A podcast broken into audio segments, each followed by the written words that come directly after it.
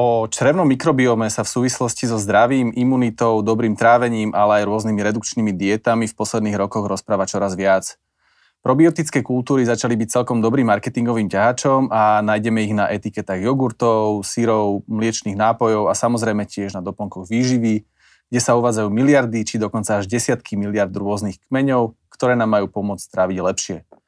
Ja som v tejto téme výživy a zdravého životného štýlu celkom doma, no v tejto zaujímavej oblasti mám stále nejaké nedostatky, takže sa o nej porozprávam so skutočnou odborníčkou. Moje meno je Maroš Krivosudský, vy počúvate Worldcast magazínu Trend a na tému črevného mikrobiomu a probiotík sa dnes budem rozprávať s výživou poradkyňou a vedkyňou pôsobiacou na SPU v Nitre, Nikoletou Šimonovou.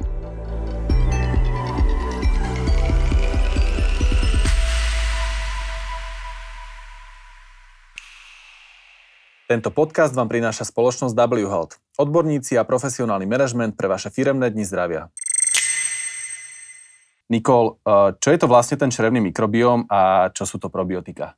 Črevný mikrobióm je taký malý svet, ktorý my máme v našich črevách, respektíve tento svet máme napríklad aj na pokožke, ale predovšetkým veľmi rozmanitý ho máme v našom hrubom čreve. Na začiatku hrubého čreva je taká oblasť, ktorá sa nazýva cecum a práve tam je táto diverzita týchto mikroorganizmov naozaj obrovská.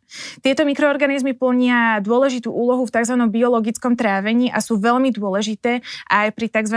gut-brain axis alebo os mozog a trávenie. Čiže uh-huh. oni ovplyvňujú celkovo aj to, že ako sa cítime, ako rozmýšľame, ako máme trávenie a celkovo taký ten náš zdravotný stav.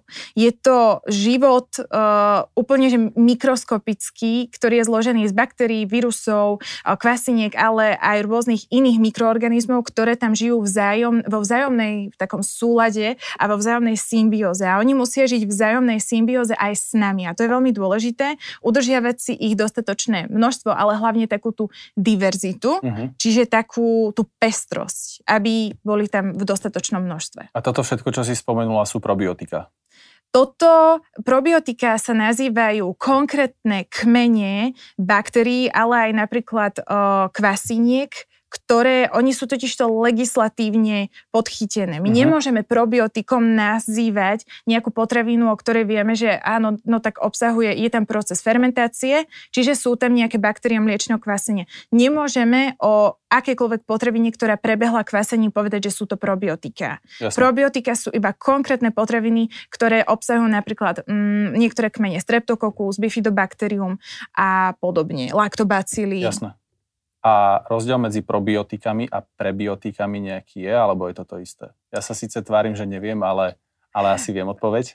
Uh, veľa ľudí tam metie, že tak niekto sa tam pomýlil, tak namiesto E tam dal O. Uh, takto. Uh, základná tá pointa je, že každý jeden mikroorganizmus na to, aby žil, hej, aby sa rozmnožoval, lebo však to je tá hlavná pointa nášho života, každý mikroorganizmus potrebuje nejakú stravu potrebuje niečo, na čom sa bude živiť, lebo aj oni sú heterotrofné organizmy a, a oni potrebujú tú stravu. No a strava pre tieto mikroorganizmy, ktoré nazývame probiotikami, sú prebiotika. Uh-huh. Alebo teda strava pre náš čerevný mikrobióm je stráviteľná vláknina a tá sa nazýva uh, prebiotikom.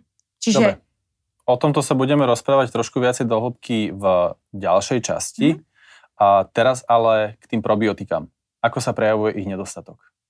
Nedostatok probiotík, alebo budem to tak nazývať, že nedostatok dostatočnej diverzity v našom črevnom mikrobiome, hej, ja som to tak preložila do také vedeckej reči, ale aby to bolo presne terminus technicus tak povedané, lebo práve tie probiotika sú iba konkrétne. Čiže nedostatok alebo nedostatočný pomer, nevhodný pomer sa prejavuje rôzne na našom tele. Môže to byť od aknóznej pleti, čiže máme akné, máme problémy s pokožkou, čiže už na tej našej vrchnej, na tom najväčšom orgáne na našom tele, čiže že na pokožke môže byť problém. Môžeme mať problém s tzv. že, že fok, um, čiže máme stále taký pocit, že, že, že neviem sa sústrediť, um, mávame problémy napríklad aj s trávením, čiže nedostatočné také trávenie, spracovávanie živín, brúnčanie, tzv. borborigmy, alebo celkovo, predovšetkým v tom trávení býva taký väčší problém vo vyprazňovaní následne. Ale aj v spánku, v každom aspekte nášho života sa to môže ukázať, pokiaľ máme uh, nevhodnú rovnováhu v našom mikrobiome, čiže nastáva nejaká dysbióza. takzvaná. Dysbioza je nejaké nové slovo aj pre mňa. Mm. Čiže je tam nejaký mm. nepomer, respektíve tie mikroorganizmy sa s nami nekamaráti, respektíve tam nemajú vytvorené dobré prostredie, ak to dobre chápem. Áno, o, tie mikroorganizmy v našom tele majú byť o, vo vzájomnom takom súlade. My tam máme aj niektoré mikroorganizmy, ktoré môžeme nazývať, že sú patogénne, hej, ale oni tam kľudne môžu byť. Ale hlavnou pointou je to, že aby tie pro, tie pozitívne vytlačali o, tie, ktoré sú negatívne. Čiže je tam tá vzájomná taká tá mm, rovnováha, by som povedala. No a dysbióza je slovo, je to pomenovanie stavu, kedy táto rovnováha je narušená a nie je jednoducho pre nás uh, vhodná. Ako dostanem do seba tie pro, tie pozitívne? Probiotika dostávame do seba rôzne. Už naši predkovia to dostávali do seba alebo ich konzumovali práve z fermentovaných výrobkov. Predovšetkým napríklad kvasená kapusta, ale predovšetkým tie fermentované mliečne výrobky oni v sebe obsahujú tieto živé baktérie, ktoré my skonzumujeme prirodzene, kyselina chlorovodíková v našom žalúdku určité množstvo teda zabijú smrti, ale oni sa teda dostanú do nášho teda toho hrubého čreva, kde robia svoju funkciu. Je to veľmi dôležité, pretože tieto mikroorganizmy, oni v procese svojho metabolizmu majú rôzne metabolity, čiže to sú látky, ktoré sú tými produktami metabolizmu a práve tie metabolity veľmi pozitívne ovplyvňujú naše zdravie. Čiže Jednoducho tak, že si dáš jogurt, kefír, acitko, kvasenú kapustu, kimči, kvašaky, kvasené uhorky, nie zaverené, ale kvasené mm, a napríklad aj suplementami. Ja som teraz zachytil na sociálnych sieťach, sa dosť začala šíriť tvoja fermentovaná raňajková kaša. A vieš mi skrátke povedať, o čo ide? Uh, naša fermentovaná kaša, lebo ono, neprišla som na to ja, ono, už naši predkovia fermentovali, či už obilniny, alebo rôzne iné um, potraviny ich fermentovali. Takto. Zdroj fermentovanej kaše je presne v tom, že ja som sa snažila nejako mojim klientom urobiť a vyrobiť čo najvyváženejšie, najpestrejšie, najnutričnejšie raňajky s čo najmenším obetovaním času. Uh-huh. Si hovorím, že však tá fermentovaná kaša je úplne famózna. Vieš, že večer máš vločky, uh, zaleješ Aký je tam postup? Si... Presne. Absolútne jednoduchý. Večer máš vločky, či už 50, 60, 70 gramov, je to absolútne na tebe. Tieto vločky zaleješ v pomere 1 ku 2 alebo 1 ku 3 s fermentovaným mliečným výrobkom, čiže acitko, kefír. Pokiaľ si nováčik v konzumovaní fermentovaných mliečných výrobkov, odporúčam kefír. Kefír obsahuje menej tých živých kultúr, acitko je kyslejšie a acitko je už pre takých akože skúsených fermentérov, fermentérov aby náhodou tam neboli nejaké zdravotné ťažkosti lietajúce na záchod. Čiže takýmto štýlom si zalejeme kašu, prikryjeme si ju, ale aby mala prístup ku vzduchu, pretože tieto baktérie sú aerobné, čiže na svoj život a rozmnožovanie, o čo sa snažíme, potrebujú kyslík. Takže takúto kašu zalejeme, pomiešame, prikryjeme, necháme na kuchynskej linke pri izbovej teplote celú noc, čiže kľudne 7-8 hodín. Ráno dáme všetko ostatné. Dôležité večer iba tieto dve ingrediencie. Prípadne pokiaľ nechceme toľko kefíru alebo jogurtu, zlejeme si to trošku s vodou ostatné orechy, semienka, jogurty, ovocie. rôzne iné ovocie až ráno. Uh-huh. Chceme si absolútne, že zminimalizovať nejaký hygienický nejaké riziko. To je veľmi dôležité. Žiadne behajúce psy, žiadne deťurence okolo nás, čisté, čistý riad. Uh, musíme dbať na tú hygienu. Jasné. Je to predsa len fermentácia ano. v domácich podmienkach, čiže Presne. musíme si dať pozor na to, aby, tak, aby táto... sme to nevystavili riziku. Presne, táto kaša je symbiotikom. Je úplne famóznym zdrojom vlákniny, je úžasným zdrojom probiotík, ktoré sú tam rozmnožené už, ktoré to tam papkajú, ja to tak hovorím, majú tam svoje metabolity a táto kaša je veľmi dobre stráviteľná, veľmi dobre využiteľná a je, je veľmi chutná. Suplementácia probiotik. Čo si myslíš, kedy je to vhodné? Či je to vhodné napríklad pri nejakej antibiotickej liečbe, alebo je to vhodné normálne si dávať len počas roka ako nejakú probiotickú kúru? A odporúčaš to klientom alebo takto bežne ľuďom?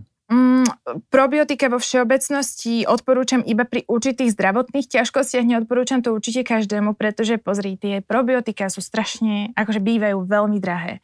Čiže ja tak vždy aj ekonomicky nad tým rozmýšľam, že ten človek na to, aby si kúpil tie probiotika, potrebuje napríklad 15-20 eur, čo už som počula o rôznych sumách na nejaké probiotické nápoje.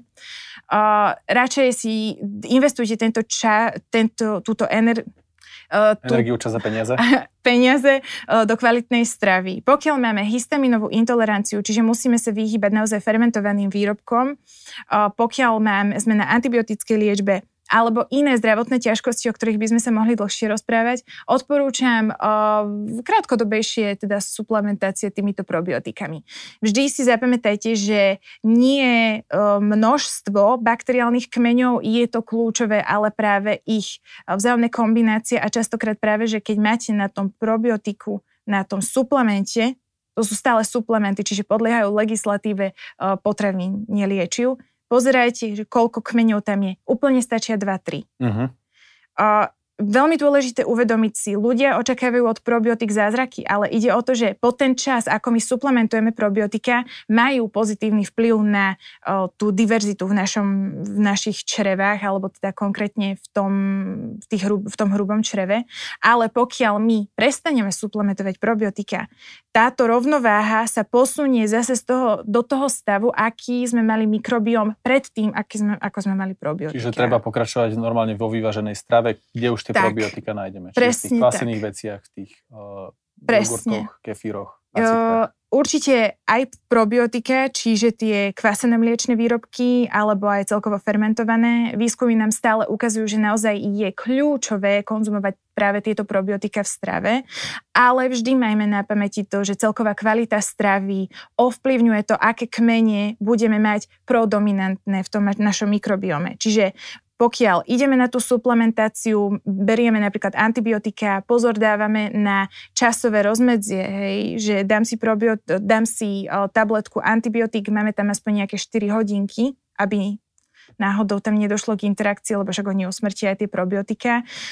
Čiže takýmto štýlom dokážeme si ich dohnať, ale vždy dávame pozor na kvalitu tej stravy, pretože to, ako my sa staráme o ten mikrobióm, v konečnom dôsledku určuje, že aké kmene tam budeme mať. Sú ešte nejaké ďalšie rizika spojené so, so suplementáciou? Na čo si tam dať pozor? Alebo kupovať tabletky, kupovať nejaké kapsule, kupovať prípadne iné doplnky výživy? Ak už? Áno. O, s tými tabletkami, keď máme také tie spečené tabletky, tak ja vždy, keď vidím tie tabletky, tak si hovorím, že toto asi ani nie je úplne OK. O, keď tak kapsule, o, pozerajte určite aj na také tie kmene, ktoré sú tam. Väčšinou chodte po laktobaciloch, bifidobakteriách, čiže dve, tri rôzne o, kmene, tých subkmeňov tam samozrejme môže byť viacej. Určite nemajte tie probiotika ako vyliečia všetko, hej, sú dobré na každý jeden problém. Práve, že pri určitých zdravotných ťažkostiach nie sú veľmi dobré, napríklad SIBO a podobne. Uh-huh. Tam treba určite každý jeden zdravotný problém, ktorý my máme, ako prvé, čo komunikovať s našim lekárom. Či už gastroenterológ, či už imunoalergolog, aby sme vedeli, na čom sme a či je vhodné vôbec mať túto probiotickú liečbu. Jasné. Samozrejme, všetky problémy zdravotné treba riešiť individuálne. Poďme náspäť ku zdravým ľuďom. V skratke, ako často a odkiaľ teda brať probiotika v bežnej strave, nie v suplementoch? V bežnej strave odporúčam aspoň 2-3 porcie kyslomliečného výrobku spojené s nejakým fermentovaným výrobkom. Týždenne? Denne. Denne? Áno, 2-3 výrobky denne. Porcie. Pardon, porcie, porcie, mm-hmm. jasné. Lebo jeden, jeden výrobok, ktorý môže mať napríklad 1 liter uh, acidka, nemusí byť jedna porcia však, že, ale napríklad keď máme živý jogurt, uh, biely ideálne, lebo vždy odporúčame, keď máme fermentované výrobky, tak aby boli biele. Mm-hmm. Uh, tie sú menej spracované samozrejme, tak uh, napríklad ten jeden jogurt, ktorý má 120 ml, tak môžeme brať ako jednu porciu.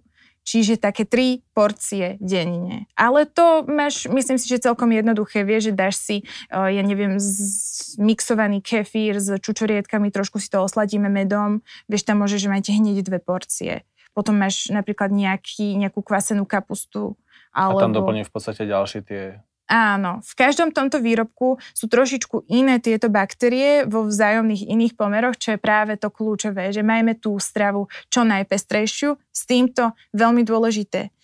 Každý, každá jedna táto bakťoška potrebuje trošičku inú vlákninu a práve preto tá pestrosť, tá vyváženosť, tá dúha na tanieri je veľmi dôležitá. Oni si povyberajú tú vlákninu a, a predsa je to, je to, je to akože veľmi kľúčové, tá pestrosť na tom tanieri. Pestrosť je teda tou hlavnou odpoveďou v, tej, v tom našom stravovaní, aby sme si udržiavali červný mikrobióm v zdraví.